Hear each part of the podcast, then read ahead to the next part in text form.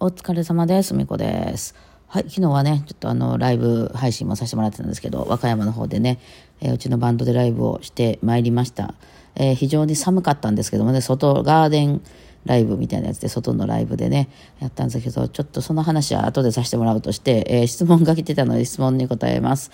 えっと、津崎信也さんでいいのかな？はい、初めて質問させていただきます。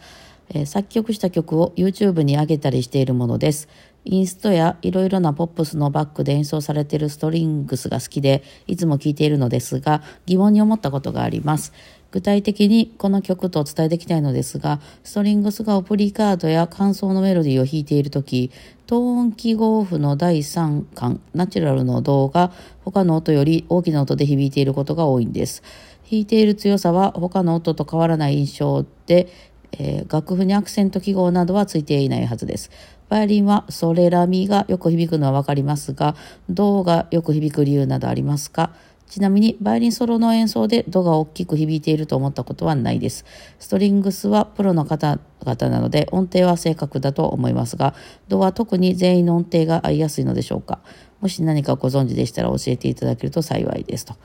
なるほどね。はいはいはい。えーこれはどういうことかというとですね、えーこれあれですね、あの、ピアノでいうおへその胴の1個、もう1個多分上の胴ってことですね。えー高い方の胴っていうかね、そこの胴が他の音よりすごく響いてるように思うと。で、このソレラミがよく響くのがわかりますがっていうのは、要するにソレラミっていう音が開放弦なんですね、バイオリンの場合はね。うん、あの、いわゆる何の指を押さえない音ね。まあギターとかでも、何も左手何も押さえてない状態で鳴る音が、まあソレラミなんですよ、バイオリンの場合。で、そのやつっていうのは、すごく響きやすいからわかるけど、なんで銅が響いてるのかという話ですよね。まあ共鳴じゃないですかね。まあ銅なりやすいですけどね。あの、まあストリングスといえども、ビオラもチェロもベースもあるかと、まあ仮定するんですけど、バイオリンの話で言うとですね、えーまあそのソレラミっていうのを、あのがよく響くんですが、響きすぎるゆえ、それをそのまま使うってことはプロはほとんどやりません。特に一番高い線のミの線っていうのは、あの、むっちゃ響くので、その、その、その音だけでやると、ちょっと強すぎるんですね。あで、特にその一番、えっと、大体まあ、プロの人とかって、まあ、まあ、こだわりの人ではちょっと違う人もいるけど、その左3本の低い方からその線、レの線、ラの線っていうのは、まあ、そのコアに、あの、線の種類が、あの、スチールじゃないんですよ。あの、コアに、えー昔やったらガット、今やったらまあナイロンとかの、なんかまあいろいろ今いろんな種類出てますけど、まあ何かコアに何か芯があって、そこに金属を巻いてるっていう弦なんですけど、でできてるんですけど、その一番右の線だけはその細すぎるので全部金属っていうことが多いですね。まあいろいろありますけどね。えーもうスチール、スチールと言われるあな仲間で全部金属で細すぎるんで、そのコアをの上に巻いてたら太くなっちゃうので。っていうことみたいなんですけど、まあ多分ギターとかでもそうですね。何本目かの線までがスチールでとか言って、そこから先ちょっと急に巻き線になるみたいな。なんかね、まあ私はあんま詳しくわかんないけど、多分そういう感じで、バイオリンの中でその一番右の線だけがちょっと異質なんですよ。右の、右の音がするやつですね。えー、で、なんで今銅の話なの？に右の話をしてるかというと、えー、えー、その右の音が、あの、多分右の音を巻き込んでるからからだと思います。銅の音が強くなるのは。はい。えー、で、その右の音は何なんかっていうと、その右の線ね、い線とかうちら言ったりしますけど、そのいい線っていうのは、あの、そうだ、音的に言うと他の3本の線と弦と全然音質が違ってです、その多分材料的な話でね。そうやな。いい線が、あじゃあ、ていうかその、えー他の3本、引く方の3本の線が、まあちょっと色っぽい服を着てるお姉ちゃんやとするなら、いい線は裸って感じです。だからちょっとその、直接的すぎて、えなんかそういう、こう、なんか、あの、なんていうの、原始の音楽みたいなのをやりたい、なんか、おか、な、なんやったっけ、えー太陽の塔の、あ、岡本太郎みたいな感じの曲をやりたい。曲はないけど、雰囲気ね。わかります？なんかこう、な、なん、原、原始的な響きとかを出したいときはそのまま使うんですけど、ほぼほぼクラシックとか、あの、ポップスとかでも、その、いい線の、その、音を、あの、何も指を押さえないでピヤーンって鳴らすことを、ほぼほぼプロはやらないですね。あオーケストラとかでもしエキストラに呼ばれて、それを、まあ、そういうふうな指示がある曲はいいんですけど、そうじゃなくて、その、E の線をゼロ、ゼロというか、その何も指を押さえない状態で弾いたりとかしたら、まあ、次から呼ばれないですね。はい。っていうような、まあ、ちょっと取り扱い注意の弦ではあるんです。で、そのまま弾かない。うん。あの、初心者の方はそのまま弾きますけどね。あの、プロの方はそのまま弾かない。まあ、ビブラートが測らないとかいろんな理由があるんですけど、なんですが、あの、だから、まあ、他の線もそうなんですけど、開放弦をそのままビヤーンと弾いてしまうことっていうのは、プロの人はほぼやらないです。ちょっと強すぎるんでね。え、なんですが、あの、他の音を、その、じゃあ今度指で押さえる、まあ、どうとかは指で押さえないといけないんですけど、音は、その開放弦を味方につけて響かせるというような音程の取り方、音程の取り方をしております。バイオリンの人たちって純正率なんですよ。いわゆる平均率っていうそのピアノとかオルガンとかみたいな感じでヘルツで合わせてる音ではなくて、その、いかにその和音として響くかっていうのを絶えず考えていて、まあ、あの、アカペラの歌の人とかも多分そうだと思うんですけど、まあ、その隣のパートとどんだけ綺麗にハモるかっていうところで音程を取っていて、特に銅の場合は、その、えっ、ー、と、銅の場合っていうのはね、2本目の線とかで弾くことが多いんですけど、あの、まあ、どこで弾いたとしてもね、一番右のその E の線と、すごい、とても綺麗に響くんですよ。まあ、銅とミーなんでね、あの、綺麗に響くんですけど、おそらくピアノで弾いた時よりもバイオリンで弾いた方が純正率なのでもっとハマっていますね。チューナーでいうところのあの、ちょっとずれたところに三角ついてるあのところの音ですね。はい。を取って、で、その E 線っていうのを共鳴させて音程を取ります。うん。なので、やっぱり E 線が関わってるからでしょうね。別に他の音もみんな共鳴させてるんですよ。例えば、銅の次のレやったら、あの、左側のレの線を共鳴させることができるので、それで音程を取っていきますって感じで、すべての音はどっかの弦にあの、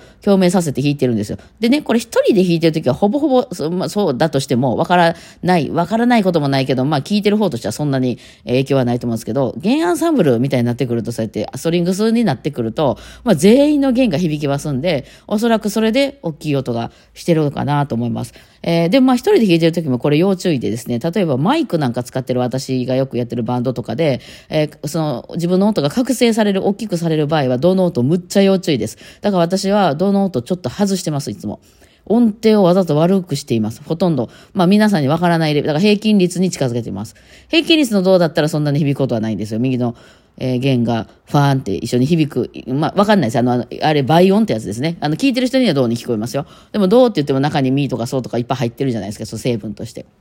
その身の音がとても響くんですけど、それをやってしまうとハウリングします。ので、あの、しがち、ハウリングしがちなので、バイクとか使うときはわざと私とかは音程をそのバッチリ合わすっていうことはしないようにしていますね。はい。っていう、なんかまあそういう、うん、だからジャズバイオリンテストとかもしてると思う。あんまり綺麗にね、ファンファン他の弦を響かせてしまうと、ちょっとクールな感じ出ないんですよね。あの、ウィーン少年少女合、あの、じゃ少年合唱団みたいな感じになって、こうなんか、すごい、こう、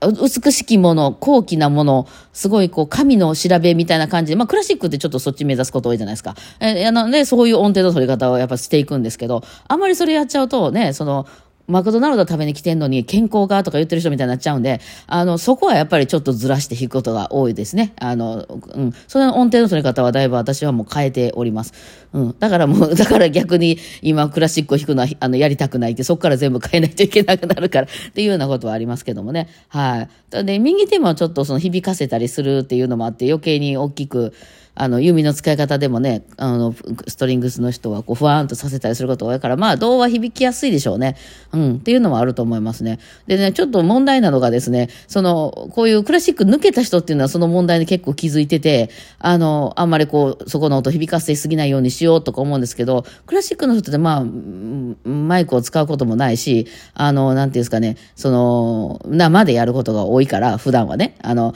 から、その、響かない方が問題なんですよ。響か、響くんなら響けば響きほども良くて、まあその開放弦をそのまま弾くっていうのは下品なのでやりませんけども、あの、なんちゅうのかな、その、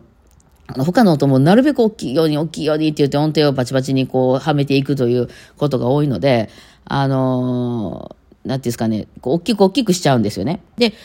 そうするとやっぱり音によってこう、この音はよくそれこそね、おっしゃってるようにこの音よく響くとか、この音は響かないがちとか出てくるんですけど、そこにあんまり気分はいかないですよ。問題にならないんでね、マイクが通らないと。ただ、やっぱりそこで、その、テレビなんかやったらデジタルに変えてるわけやし、あの、ま、現場に行ったとしてもマイクを通してるわけなので、やっぱどうしてもそれは大きく出るでしょうね。そこはだから音響さんがそういうこと分かってたらちょっとなんかしてくれはるか、あるいは弾いてる人がそういうこと分かってる人たちだったらなんとかするけど、まあ、音大とかでバイオリンを学んできた人っていうのはそういうとこはやらないので、あんまり関係ないので、ね、普段ね、うん、響けば響くほどいいんじゃないみたいな感じだから、うんですね、えー、っていう問題かなと思います。ちょっと、うん、本質かやったかどうかはわかんないけど、すいません。そんな感じでございましたね。はい。さて、さて、えー、まあ、長々と喋ってしまったんで、ライブの話は短くなってしまうんですけど、えー、昨日のライブはですね、一言で申しますと、とにかく寒かったですね。いや、あれはちょっとね、あの、私も気抜いてましたね。私、やっぱりね、もう街の人になってもうたんやわ。やっぱりね、田舎は寒いのよ。あの、風も寒いのよ。特に昨日外やったからね。えー、なんか、まあ、言ってもさ、いや、あの、夜とかは冷えてくるやろうなとか思ってたけど、まさかの風もめっちゃ吹いてて、いや、もう体温がどんどん生まれていってね、私であんだけ寒かったってことはかなり寒かったんちゃうかなと思います。私大概ね、そのあんまり寒いの気にしないタイプなんでね、あの、手がかじかんでた状態でした。ずっと手がかじかんでた状態でした。だからあんまり早く弾けなかった。うんですね。っていう感じではありましたね。はあ、まあまあ、いや、すごいあのね、景色がめちゃくちゃ良かったんでやったけど、まあだからも、もし次またああいう風にやるっていうんであれば、あの、もうちょっと着込んでいきますね。行きしはほんでまた暑かったのよね、車で4人で行ったんですけど、車の中とか暑かったんでね、ああ、もうちょっと薄着してきたらよかったと思ってたぐらいやったんですよ。そうなんですけど、向こうに行ってこう引き始めたら、おお、これ寒いぞ、みたいな 感じになって、ああ、もうなんかヒートテックとかもう一枚中に着込んでくればよかったな、みたいなね、まあ、クリスマスに外で弾くとかいう仕事は結構あったりするので、まあそういうのはそれでね、ね、回路いっぱい貼っていくとか、あったかい下着を着ていくとか、なんとでも対策はありようがあるんですけど、どっちかというと暑い方に気を使ってたので、私はね、昨日むちゃくちゃ寒かって、しかも打ち上げでもなんか、あの、冷たい飲み物しかないとかいうので、えー、やってたのでね、なんか、あの、ずっと冷えたままで、帰りの車で、ホット柚子を、あの、自販機で買って、ようやくそこで温まりましたよね。あ、ほんで帰ってきてお腹壊しました。あまりに冷えすぎてね、いやいや、あれは対策不足ですね。いやいや、まあよかったら昨日、あの、あか、あれ残ってるんでね、アーカイブ残ってるんで聞いてみてください。面白かったんちゃうかなと思いますね。はい。景色すごい良かったんでさ、ね、あの、その写真とかまあどっかでまた載せておきます。ツイッターとかにね。はい。てなわけで、はい、えー、まあ、あの、またまたちょ今後も続きますけど、次は何やろう。とりあえずレコーディングなんですよ。もう受験はね。ちょっと頑張ってこようと思います。ではでは、お疲れ様でした。